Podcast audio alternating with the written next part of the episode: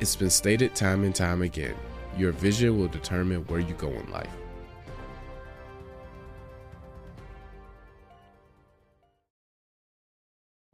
Why do you want to work out?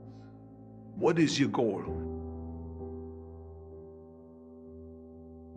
The most important thing is that you have a vision, that you have a goal. Because without that vision and without that goal, again, you're drifting around and you're never going to end up anywhere. People don't become successful just by accident. You know, I mean, maybe the guy uh, that found gold in California and started the gold rush, but don't count on that. That's a one in a, in a lifetime kind of a situation. So you got to really have a specific goal. And to me, to have that vision that I want to be Mr. Universe, that I want to be the greatest bodybuilder of all time that was a great vision and that specifically to look like Reg Park and to be up there on that stage and to lift the trophy overhead and to win the championship over and over and over again. So that was a great goal. You have to have a goal. Now it doesn't have to be that specific goal, but it has to have some goal. This is why I always recommend to people sit down, take your time, and start thinking about why do you want to work out? What is your goal?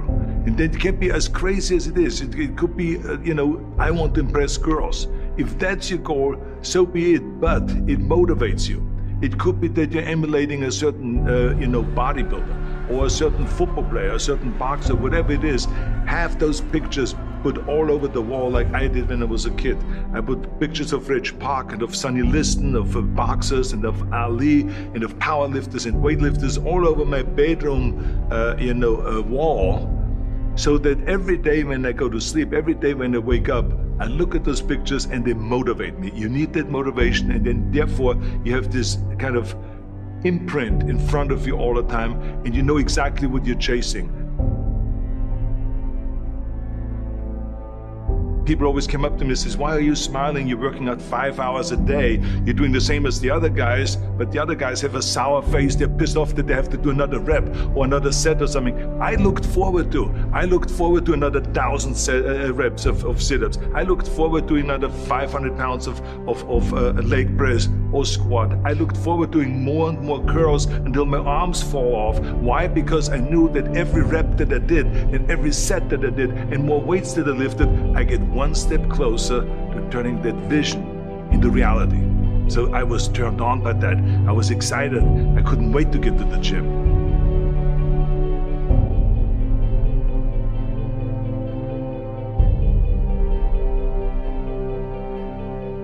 I remember that when I weighed 245 pounds, and Bob Rafelson, the director of Stay Hungry, said to me that I'm interested in having you come in for reading and work on your acting and all this because I'm interested in having you in a movie to star with uh, Jeff Bridges and with Sally Fields. I was delighted about that. I was excited and I started pumping up more and more. And then he said, But I don't want you to weigh more than 210 pounds.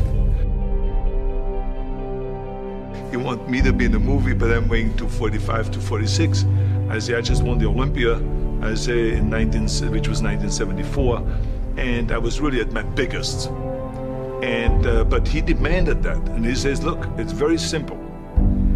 On the day we start shooting, he says, I'm going to put you on the scale, and if you don't make the 210, you're out, because I have someone else in mind.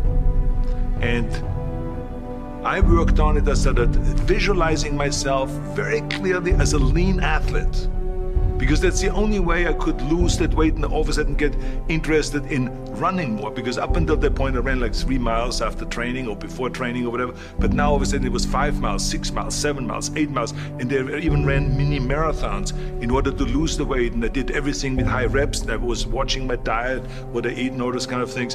And but a day, the day before.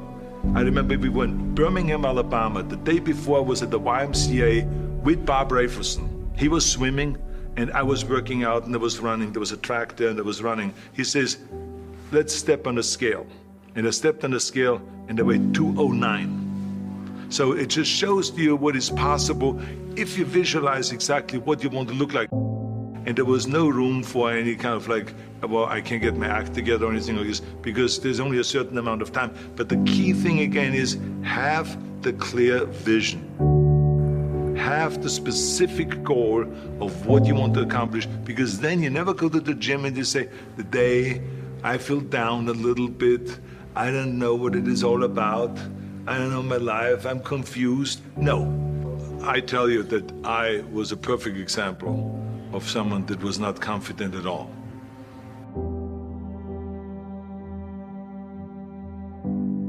I mean, when I was a kid, I was just like any other kid. I had my hang ups and problems and all this. But when I joined the weightlifting club and I won my first little trophy, because I did the best clean jerk. And then we went to another meet and I won another little trophy. I started feeling like somebody. But the bottom line is, everyone can use the same method because I used it in politics, I used it in making money, I used it in everything that I've done in the movie business. When you have one little victory, little victories add up, and that is what gives you then ultimately confidence. Well, for me, the most important thing always to have a deadline. Uh, so uh, when I, for instance, uh, had a competition, and let's say the competition was in the middle of September, and it was now beginning of summer, so there was no more time to screw around. So there was the time now to get uh, going on a diet, to get going with the training, to not slack off at all because there was a deadline there. The day of the competition, I had to be in the best shape possible. And I knew that uh, if I come to the competition and I lose because I did not schedule my training the proper way, or I didn't have the right frame of mind, or I didn't give everything, literally worked my butt off, I would be just so angry. So I never wanted to be in that situation. So this is why it was very important to pick that time and to say, this is when I have to be in top shape, and then I work towards that. But it's not just with the competition. I mean, it's the same in the movie business. I mean, to me, it was always a big advantage when I said, okay, my movie starts on April 1, and I have now three months, so I have to get really in great shape. So you pick those times. It could also be that you have no movie and you have no Mr. Olympia or no Mr. America, no Mr. Uh, Universe coming up or any of those things. But you say to yourself, the summer starts in June. I'm gonna go to the beach in June, and at that time, I want to be in great shape. So that creates an urgency that makes you really start training hard and taking it seriously. Because if you don't have a specific plan, then you wander around. I mean, you can have, as I've told you many times, the best ship or the best plane in the world, but if you don't have a specific goal where you want to go and when you want to get there, you just drift around and you never get anywhere. So this is why it is so important to create that urgency and have a specific time when you want to be in shape. Well, I mean, look, everyone has a problem with time. But the day is 24 hours and we sleep six. Now, I know there's some out there that say, whoa, whoa, whoa, whoa, I need eight. Well, I say just sleep a little faster. Because the bottom line is we have six hours of sleep, 24 hours are available, so you have 18 hours now available to your work, your family, your hobbies, and also to learn something new or to do something new, which could easily be that you want to learn a new language or that you want to read as a you know, New Year's resolution, I have to read a book every week, or, you say, I'm going to go and reshape my body. So you're going to go and take this hour out of your schedule and say, I'm going to train an hour every day. So this is for most people a, hu- a, huge challenge, but it is totally doable. I can tell them because the kind of things that I did when I came to this country. I mean, I went to school. I was working in construction. I was working out my five hours a day. I was taking acting classes from 8 o'clock at night to 12 midnight. I was doing all of those things. I wanted to make sure that out of the 24 hours of the day, that I don't waste one single hour. Those hours were too precious. And so there I just want to tell people, don't give me this thing, I have a difficult time with the time and I don't have time for this and I don't have that.